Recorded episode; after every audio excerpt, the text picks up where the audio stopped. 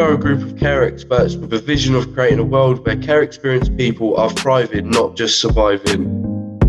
We share our knowledge and experience to inform, uplift, and empower young care experienced people to navigate the conflicts and challenges of life.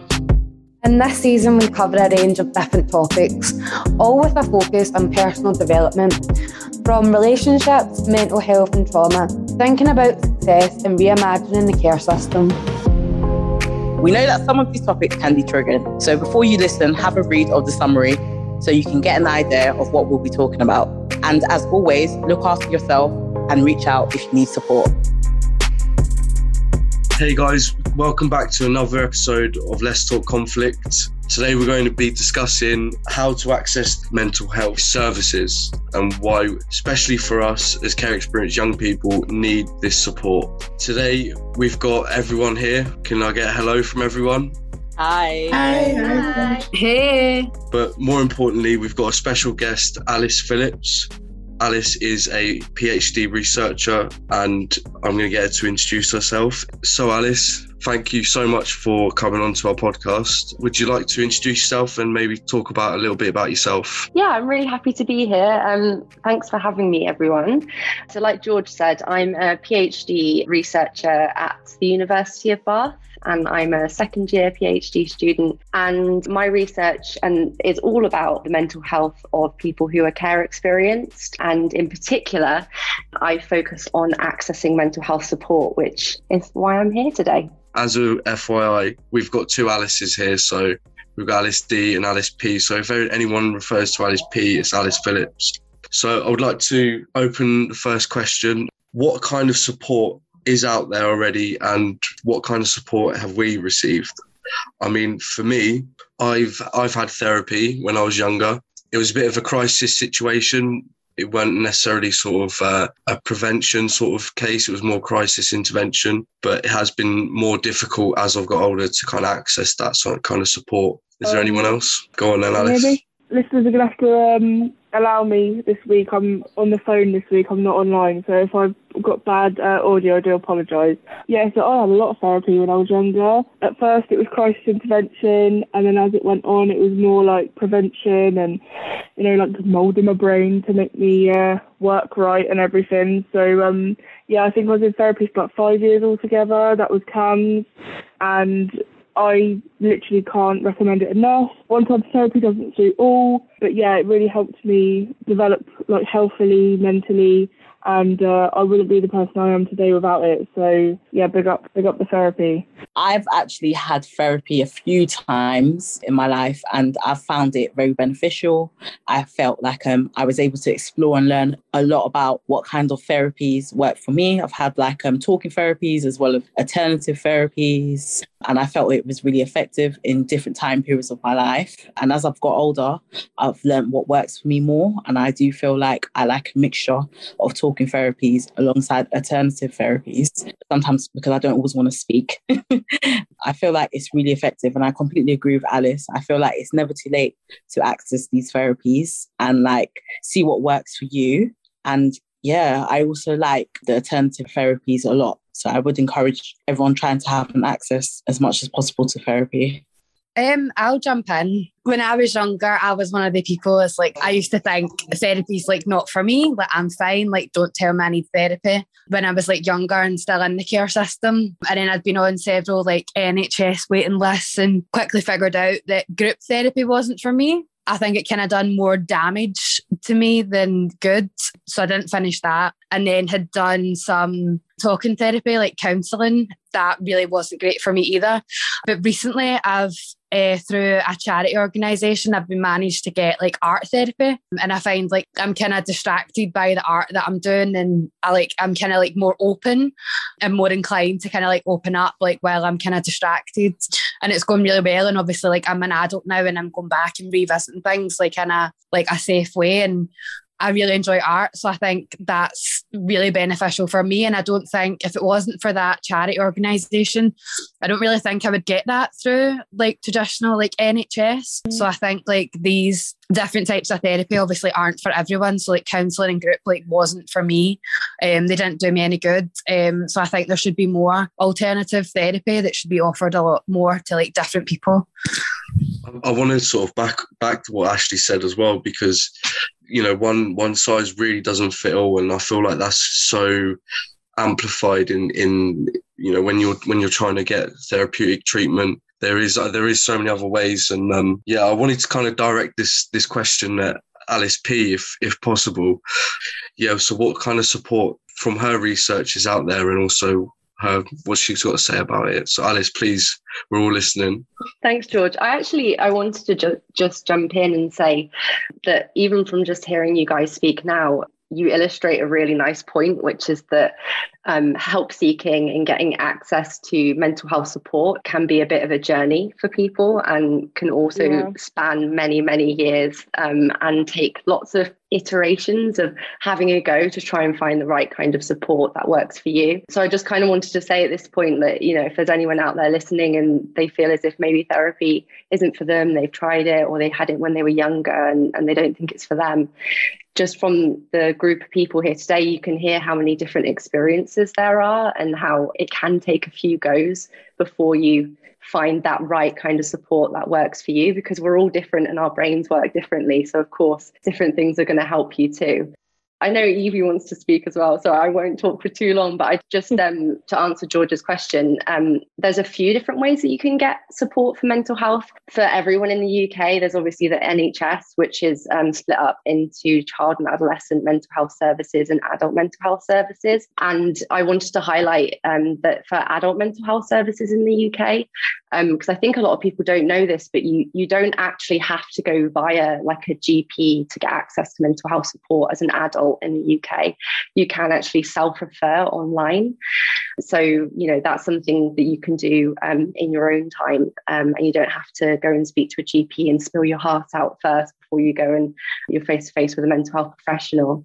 Um, and then there are obviously um, options outside of the NHS as well. And you can, so you can go to charities, third sector um, to access support. And I was doing a little bit of reading around the different kinds of mental health support that might be available specifically for people who are care experienced. And whilst I couldn't find much by way of, you know, um, formulated therapy, um, you know, like things like CBT, there is lots of sort of advice and emotion um, support helplines and sort of coaching that you can do um, with different charities. So, for example, Become um, is a charity for um, care experienced people, and they offer one to one coaching for 16 to 27 year olds. So that spans adolescence all the way up into young adulthood as well. Uh, National Youth Advocacy Service as well. Um, they offer side by side coaching that can last for up to a year.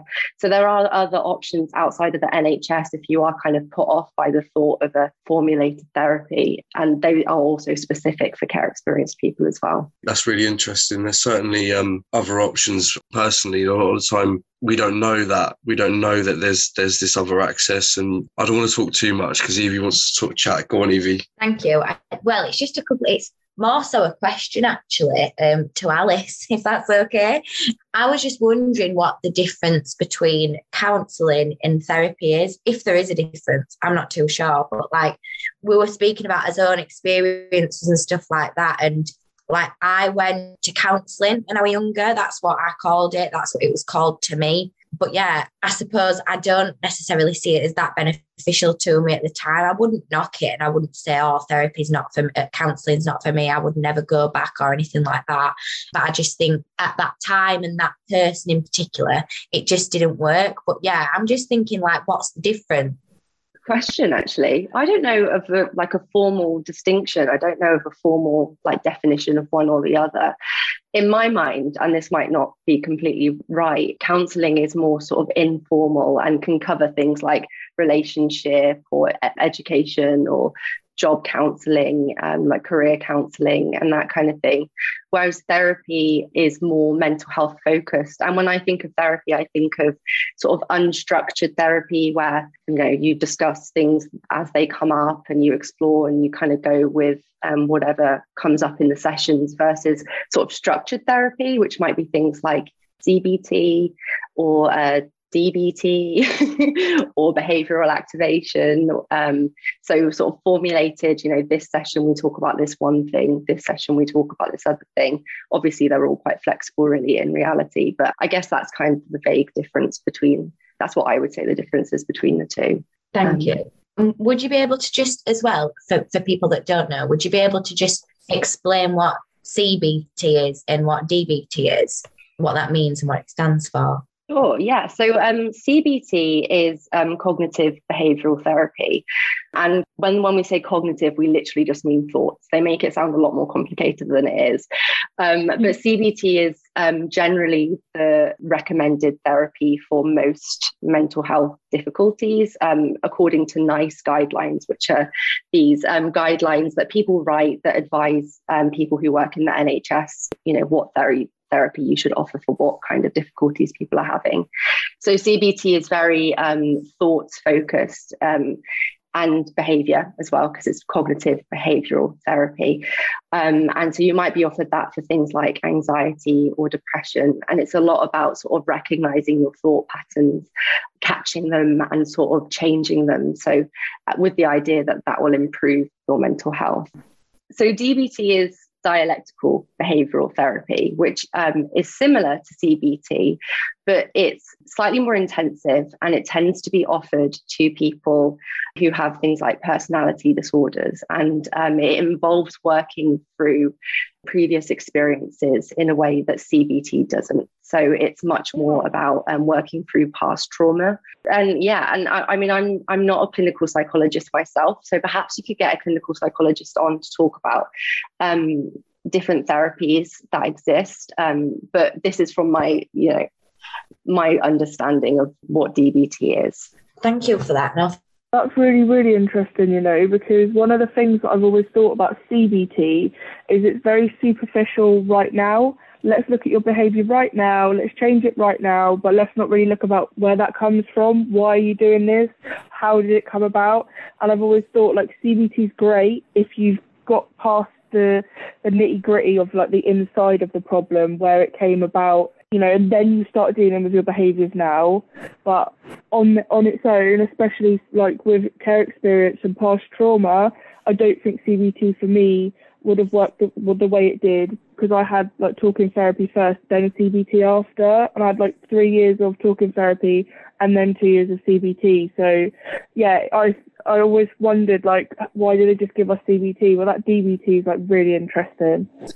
I will say, actually, uh, just on something that um, Alice just said, is that there is some work that my supervisor is doing. So um, I'm part of a team of people who do research on care experience and mental health. Um, but I do have some colleagues who focus more on trauma um, and and how to treat um, young people who have experienced trauma. And I, my colleague Becky um, is doing a trial of trauma focused CBT. So there are different ways in which CBT has been adapted. It was originally formulated for depression, but now there's CBT for anxiety, CBT for psychosis, CBT uh, mindfulness based CBT, CBT for trauma. Um, so there are different ways that you can adapt it for things like trauma. So perhaps you guys haven't come across that, but um, that does exist.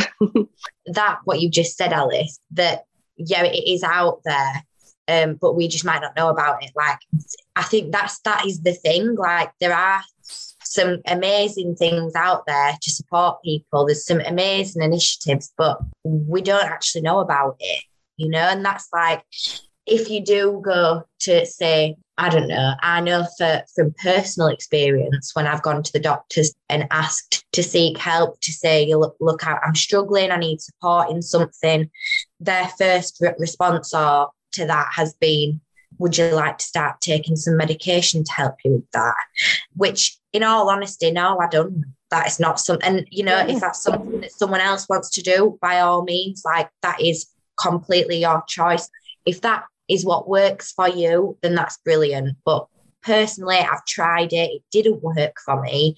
And I know as well in myself that that's only masking the issue. Like it's not actually going to the root of the, the issue and, and actually fixing anything. It's just putting a little plaster over it for a little time. So yeah, it's just made me think that there, there can be some great things out there, but what's offered to us first off and what people think is available is very, very small and not always that helpful.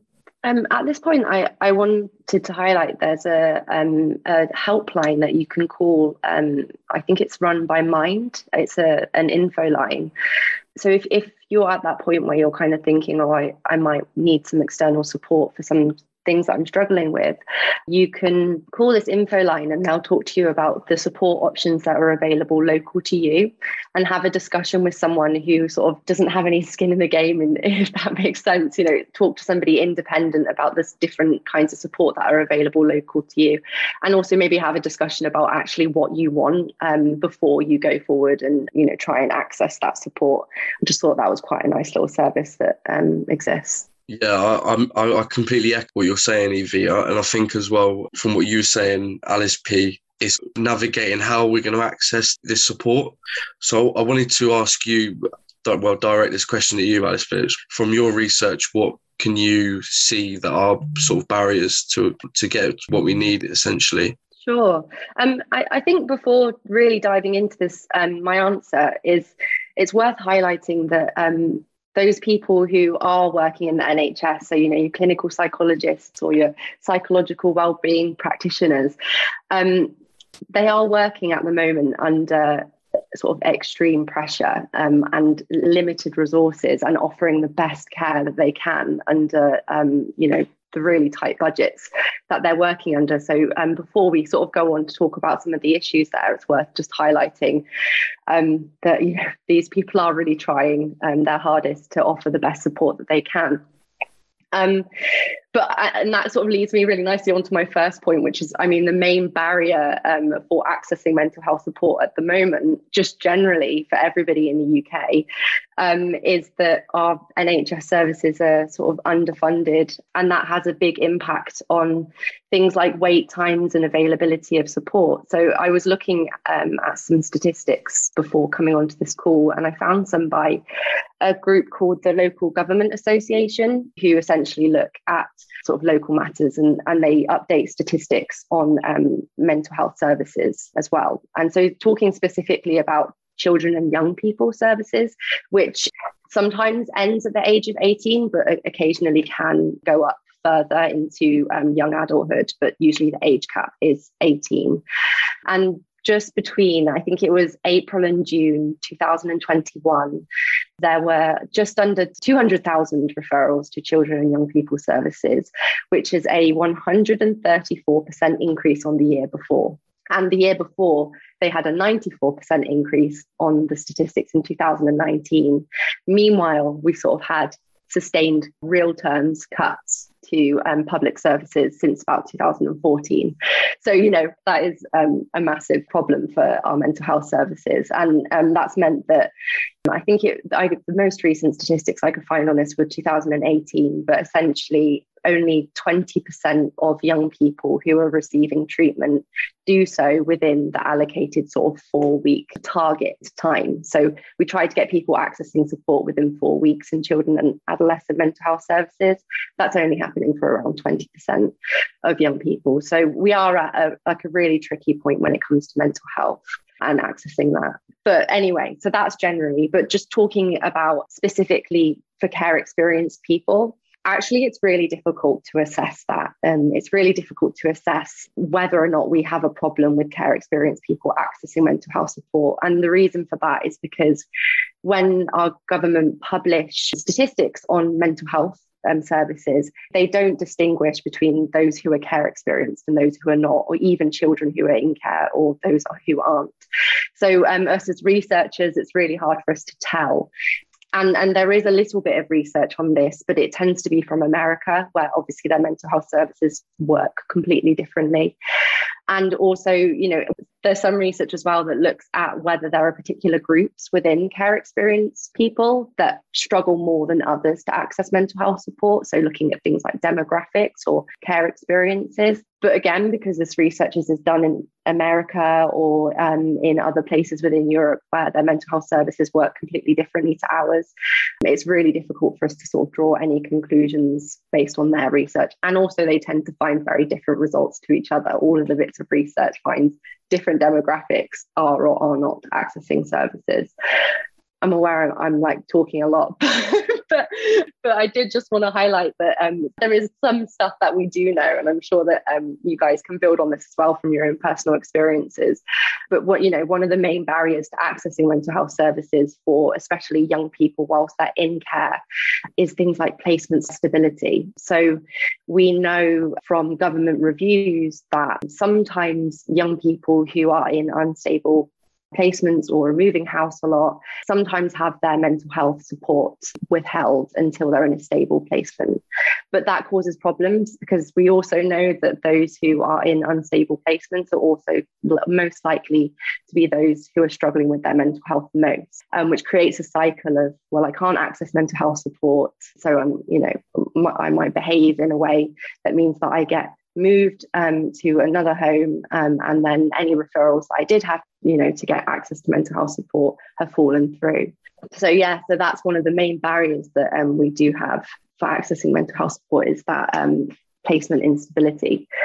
I do have more to say but I'll wait for everyone else to talk a bit and then I'll come back in I, f- I find that really interesting actually um, you know because I, the, when you said there's no there's no actual data that distinguish between care experienced children and, and other children.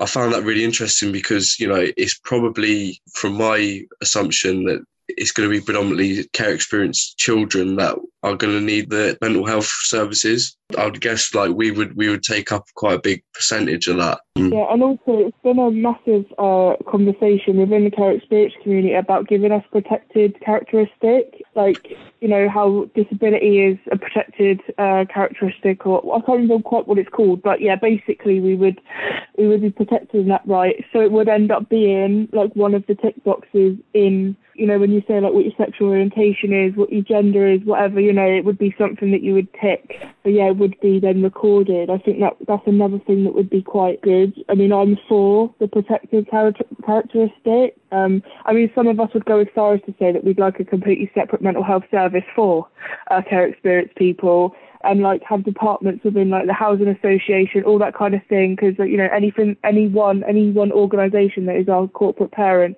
should have a care experience like department. So yeah, that's that's really interesting how it really does like translate to even the research being done by researchers about mental health and care experience, like how it could actually potentially help us. And another thing I, I, found interesting as well was the was the placements that you spoke about, and you know that that really is the penny dropping for us. I think when we yeah. when we've been moved about so much, you know, we lose that what we're trying to build, and it's, it's clearly affecting mo- most of the things we've got got going on. I noticed Alice Alice P this time. You wanted to speak. Sorry, go on. Yeah, I wanted to pick up on something Alice just said about um, having mental health services specifically for care experienced people. So, as far as I'm aware, um, in terms of adult mental health services, I don't know of any NHS site that has specific services for adults who are care experienced. But I do know that depending on your local authority, and this is a bit of a difference between CAMHS and adult mental health services, CAMHS is different depending on where you are in the UK, and what is on offer is different depending on where you are in the UK. So I know there are um, some sites in the UK that do have looked after children um, mental health services, so services specifically for people who are in care, or um, whereas with adult mental health services is a lot more uh, uniform across the country what's on offer. So that does exist in some areas, but it kind of is a little bit of a um, postcode lottery. Yeah, we hear that word a lot. That, that was li- trying to abolish. Yeah, that is literally something that I was just going to say. Like that was my point. Was loads of things that, that you that you're speaking about today, Alice, is like reiterating so many other things that we've spoke about in like previous podcasts. And like that is something, the postcode lottery is something that we've spoke about in general for, for loads of different things, not just accessing mental health support or anything like that, but just the postcode lottery in general and how wrong it is and that, you know, it, it shouldn't be like that anymore and like how we could try and change it. But yeah, I think like another point that you were bringing up is like the lack of funding to the NHS NHS for this and everything, and that's something that we scream about anyway. Is just like the lack of funding for social services and the care system in general. And like we were talking about, you know, the stability of of when you do actually manage to to get access to support, then when you do, it can drop off because like you're not in a, a, suitable accommodation so that you're constantly moving around it's not stable for you. But something that i've actually experienced myself is the doctors moving around the the therapists moving around, they've been changed like doctors' surgeries to, to work from or from different offices or whatever. They've been changed to completely different boroughs at times, meaning that you might build a rapport with someone and then they end up moving and then you meet someone else and then you don't actually gel with them as much. And it's really sticky because it's both sides. It's not just the young people moving around, but it's also the professionals that are moving around, the, the therapists, the counsellors that are also moved that are being moved from place to place. And that's obviously as well linked to funding. So there is there will be a link to funding in that. So it's like without funding being sorted, how like how can they sort the other stuff out type thing. And another thing that I just wanted to speak about as well was when you were speaking about the statistics and things like that, it made me so sad. But as well, like when you said, you know, they don't record, there's no no way to to differentiate between someone who's care experienced and who isn't, you know, that that data isn't recorded. And that like kind of gave me a bit of a pit in my stomach because it just made me think no one's eyes are on are on this. Like no one's got the right. If if this data isn't being recorded, that means it's not being looked at. And if it's not being looked at, then that's a massive issue because how can social services be accountable for like supporting young people when they don't know what they're doing, when they're not recording. If they are, yeah, there will definitely be records of things somewhere. But if it's so hard to access, yeah, how can they know whether they're doing a good job or not? Like, how can they actually see whether they're supporting young people and, you know, where young people are at, how many young people are accessing that are in care are accessing this support? You know, it just makes me really worried and just makes me think. Yeah, so this sort of brings me on to a piece of work that I'm actually doing at the moment. And um, this is work that has not yet been published, which means that it's not been peer reviewed by other researchers. And so the results of what I'm about to say might change or, um, you know, might be slightly different when it comes to actually being published. And, and I will make sure to share it sort of on my Twitter as well and share it with you guys as well so you can see the results once that is out there. So I have been doing some work on rates of being referred to mental health services for children in care. And so what I have access to is a small data set of um, information taken from social care records. So not NHS records, which means it's limited because just because something's not in their social care records doesn't mean it didn't happen. It just means it's not recorded. So I, you know, the amount of conclusions that I can draw from this data are very limited.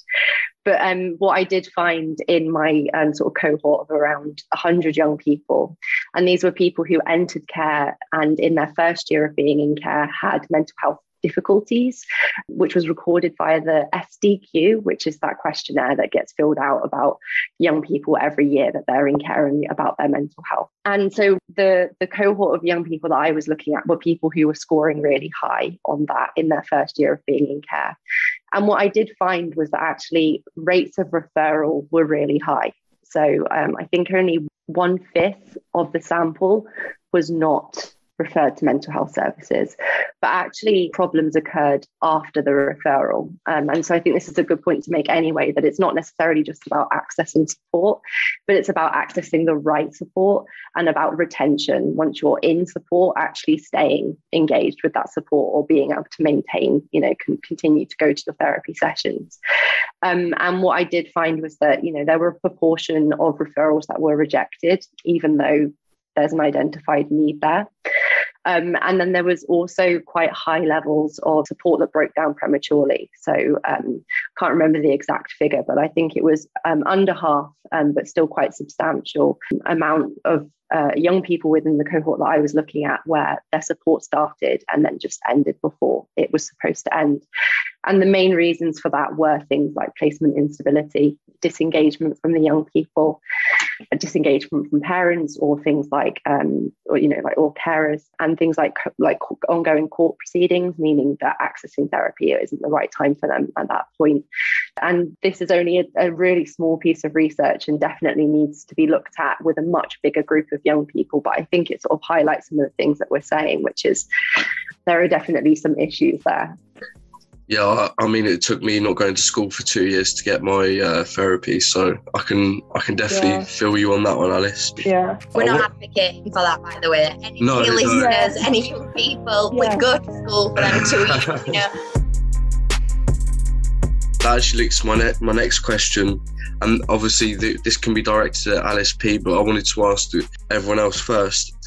What kind of solutions do you think is needed to to kind of tackle these barriers most specifically for you know for us for care experienced people. And at the end of that what should we try what what is the aim what we're trying to aim for?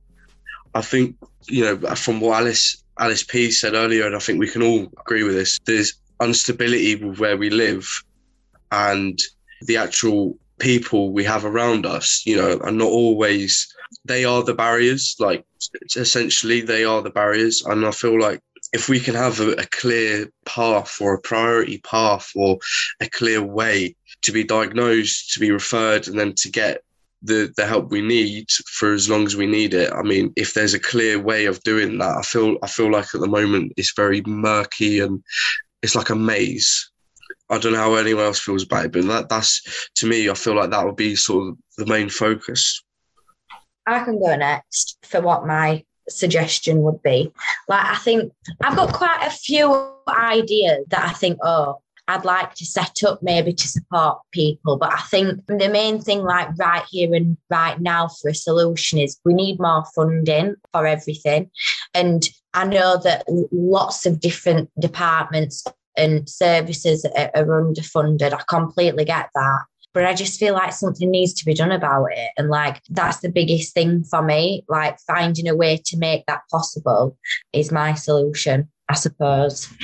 Um, I've got so many possible solutions or ideas, but I think like one of the main issues, especially when I think back, like me, I couldn't wait for therapy. Um, one of the odd ones out, it was very uncommon. Um, people that I knew at school that were care experienced did not want to be anywhere near any type of professional, let alone mental health or, you know, whoever it was. And a lot of the time, because I'd be going to therapy and being like, oh my God, you should go. Like they're in your corner. They're, you know, they, they give me hope. They give me encouragement. And yeah, sometimes sessions were difficult, but I always came back the next week like, yeah, no, they were right kind of thing. And the thing that my friends used to say to me that care experience was there's nothing wrong with me, I don't need to go, there's nothing wrong with me, there's nothing wrong with me. And I feel like I get that as well because when I was in care, like I'm speaking personally now, uh, there was like a big light on us or on me all the time. You know, the PEP reviews, the LAC reviews, what Alice been doing wrong lately? It was all kind of you. You never had any chance to make a mistake. It was always judgment, judgment, judgment, judgment. And I was blamed a lot by social workers for being in care. Like it was my fault. If you just behaved, we wouldn't, you wouldn't be in care, like stuff like that. And that wasn't the case at all. But we spend so much of our time in care trying not to be the ones that are broken, the ones that are at fault, and then you have the stigma of mental health issues on top of that. And you're just like, no, I can't be poorly. I can't be mentally unwell. I have to be okay. I'm the only one that's in my corner. If I show any weakness, like, I think that is one of the main issues where we need to feel like therapy is part of a route to success, not an admission of any kind of fault or damage. Like it's not a negative thing. Um, I think like education and, and breaking the stigma for one would be a better way of doing it. Um, clearer paths, you know, clearer access, more specialized treatment when you get there. There's so much, there's so much. And also, if young people don't feel like that they're able to have therapy when they're younger, when they do reach adulthood, making, you know, a care experience trauma informed kind of uh, access to therapy for care experienced people when they become adults is something that I think is like desperately needed because when you're in care, you're surrounded by professionals and there's this kind of like buzz all the time. Like you're always held up somehow, some way, and then you turn 18 and it's just absolute deafening silence, and you're like, oh, I really am that poorly. I really do need that help. And then the adult mental health services you can't access because it's just years and years long waiting lists and the type of therapy that you can get is not the right one. And yeah, so those are my two like main possible ideas. I think just echoing what other people have said about like the funding and um, alternative things like art therapy, sport therapy, and things like that. I think that should be really important. But I think like I was one of the children when I was in care that therapy's not for me. Like I would go and I would sit and I would stare at them and hardly say anything. I think there should be like see once you've declined that once, like time moves on. I think you should be reoffered mm-hmm. that time and time again. And I think yeah. there definitely should be some sort of priority. But I think if you're going through like the leaving care process where they evaluate you to see if you're ready for like your first flat or moving in somewhere, I think therapy should be part of that. I think when you leave care, you should be like not only like help with your budgeting and things like that and help with like traveling or finding a course or finding a job. I think within that there should be some sort of therapy point, like whether that's counselling or whether that's like art therapy talking therapy, like whatever, like I do think that should be in the process to you leaving care so that when you leave care, like something doesn't trigger you from your past, like you leave care and you're positive and you're healthy and like you're moving on in adulthood. I do think that should be put in to leaving care. Yeah. It should be a stepping stone. Do you know what I mean? Like just because you can get up and you can get out and you can get washed and dressed, like and you can go to your course, you can go to your job or you can go to school, like it doesn't mean that there's not things that are in the back burner that should be addressed. I think counselling should be for everyone, like some sort of therapy should be for everyone, but everyone, because we've all been through one thing or another. But I do think yeah. priority needs to be taken into account and it can't just be this postcode lottery. Like if you've got a good worker or there's good services in your area, it should be across the board so that everyone's being treated like equal. Um, there are all some really, really good ideas. And actually, most of them are things that I had written down when I was thinking about this question as well. Um, I, I, think for me, it starts with um, better monitoring and a better understanding of what's already happening for children in care, and in particular, care leavers. Um, there is a good amount of research now on um, children in care and um, attitudes towards help seeking in young people or adolescents in care. But um, in terms of care leavers, and especially that short period, the first five years after you age out of care it's kind of unknown. Um, and it is something that I'm looking at in my PhD is looking at experiences of accessing mental health support in those early years of um, having left care. So yeah, anyway, better monitoring I see is really important. And I also think, and it's something that um, you guys have already said, but introducing safety nets so that when young people are accessing support, if they move house, move borough, or whatever, that they can still access the same mental health support even though they've moved house. And then also having capacity within our mental health services to allow someone to re engage flexibly um, with mental health services without having to go to the back of the waiting list again. So if you're accessing mental health support, and I did mention earlier that um, sort of disengagement from young people is a bit of a problem within our young people services, but it's really important then that when someone is ready and when they feel up for it and they want to go and get mental health support, they're not just at the bottom of the waiting list. They're able to, you know, come back in where they pick, uh, where they left off. I think I see that as really important as well. And then something that Alice was talking about was about some of the concerns that young people have around accessing mental health support, and it was something I was going to talk about earlier, where there was a paper that was released last year by somebody called Powell, and they looked at all of the research out there on attitudes to mental health support in young people who are currently in care. And they found some really common themes across young people about concerns about you know why they wouldn't necessarily want to access professional mental health support. And it was some of the things that alice was saying. So uh, a general sort of concern around confidentiality or a mistrust of mistrust of professionals. Generally like a fear of lack of control over how much you're going to be expected to say um, and who you're going to have to share it with and how many different people you're going to have to repeat your story to. And then also just like alice was saying as well like concerns over stigma and that sort of threefold. So not only stigma over mental health not only stigma over accessing mental health support but also stigma around being a care experienced person and and trusting that the professional that you're talking to can understand your particular experiences because you do have unique experiences over and above the general population so I think it's really important to improve our mental health services that we make sure that we're addressing those concerns in young people um, before we're asking them to engage with mental health services you know actually having conversations about what's going to happen. Um, it is up to you how much you say.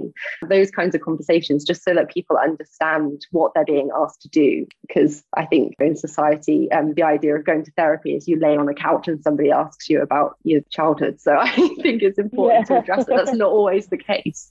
So yeah yeah, that's what I hope changes in the future. And also just to say that, I mean, it doesn't just start with changing our mental health services. I think generally care experienced people, care leavers need better support. It's hard to encourage someone to go and address their anxiety with CBT if they're struggling to pay their gas bill. So, you know, it, yeah. support starts first and then mental health um, really once people have the space. That's really interesting to get your perspective, Alice. Certainly, someone that's got an eye from outside within. It's really interesting.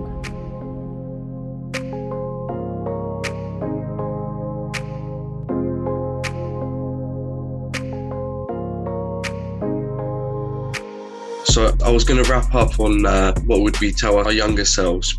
I can start off with that. Yeah, what I tell my younger self is uh, I think definitely do therapy, but I think that for me personally, I needed an alternative as well. You know, I, I didn't like sitting there talking about how bad I am or what's wrong with me and all these things. It kind of reinforcing that stigma. Whereas, you know, when I was going doing something else where I was a bit more active, maybe, or that definitely helped as well, reinforcing that to my younger self. What would you guys tell your younger self? What I would tell my younger self, I'm going to say that my behaviour then was a coping mechanism and it kept me alive and it let me survive. And I actually ended up uh, accessing the therapy that I needed. Um, but yeah, no, um, I'm just going to look back with a bit more compassion. And I think I would tell my younger self that even though therapy is hard sometimes, never stop going. Just a bit of perseverance and faith that it will be okay. I think that's what I tell my younger self. Um, something I would tell my younger self would be that mental health is like a roller coaster. Like you can't always be fine. Like you don't need to never show any emotions. Like it's all right to be vulnerable, like around the right people. And no one is hundred percent fine all the time. And if they are, they're lying. yeah. yeah, it's okay not to be okay. Yeah, completely. Everyone is off days, and tomorrow's always a new day type thing. Can I jump in quickly? um, I would say to my younger self, I personally feel like um, I've never been ashamed to get therapy, even at a younger age. So I'll probably yeah. say to myself, take my time with it. And I pretty much do the same thing that I've done now, which is explore different kinds of therapy, see what works for me, and don't be ashamed to ask for advice or seek advice on other alternative therapies. Because um, I feel like choice you can never go wrong with choice, especially when it comes to your mind and you know how you're feeling. You should have more options than one and be able to um, set your boundaries and like how you want to approach dealing with yourself and like helping yourself on the way. Um, I think a bit like Leanne, um, I've always been very pro therapy. Um, I, de- I know I went to CAMHS when I was younger and have access mental health support through NHS and private through university in my adulthood anyway. So um, I'm sort of one of the, I think, one of the lucky ones who um, have had positive associations with therapy anyway. But I would definitely tell myself that it's also okay to be open and vulnerable with your friends and your family as well at the people around you that you love um, because something that I think a lot of people are guilty of is that they um, hold a lot in and they hold a lot on their shoulders and they don't want to show their vulnerability to the people that they love. Um, and I think that's actually only something that I've learned um, in my later young adulthood is um, how to even sort of have those conversations with friends. So it's not always just about, you know, practice what you preach a bit, uh, you know, go to your therapy sessions, be open and, and talk to them. Um, but also make sure that you're being a bit more honest in life as well. You know, if you're having a bad day or if you're struggling with something, something's playing on your mind, um, being open to discussing that with your friends because they're there to lean on as well. Um, that's probably what I would tell my younger self. I really like that, being honest with yourself. That's a really good one. Yeah, very hard to do sometimes. Okay, well, I think that's it for today, guys. Thank you so much for listening, and we'll see you soon. Huge thank you to Alice Phillips as well for coming today. You're all really nice. Thank you very much. They're really nice too. oh, thank you.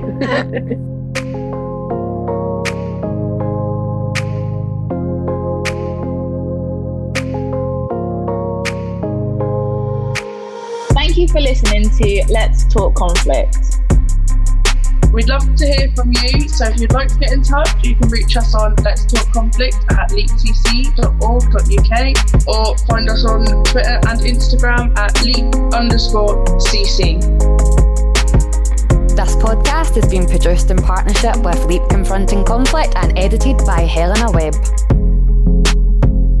Let's Talk Conflict has been supported by the Esmée Fairbairn Foundation, the Kurt and Magda Stern Foundation, the Treebeard Trust, and the Rayne Foundation. In the next episode, we'll be discussing rejection and abandonment, understanding trauma and the journey of healing. We will be joined by two guests who are both care experienced and who both now work in the care system.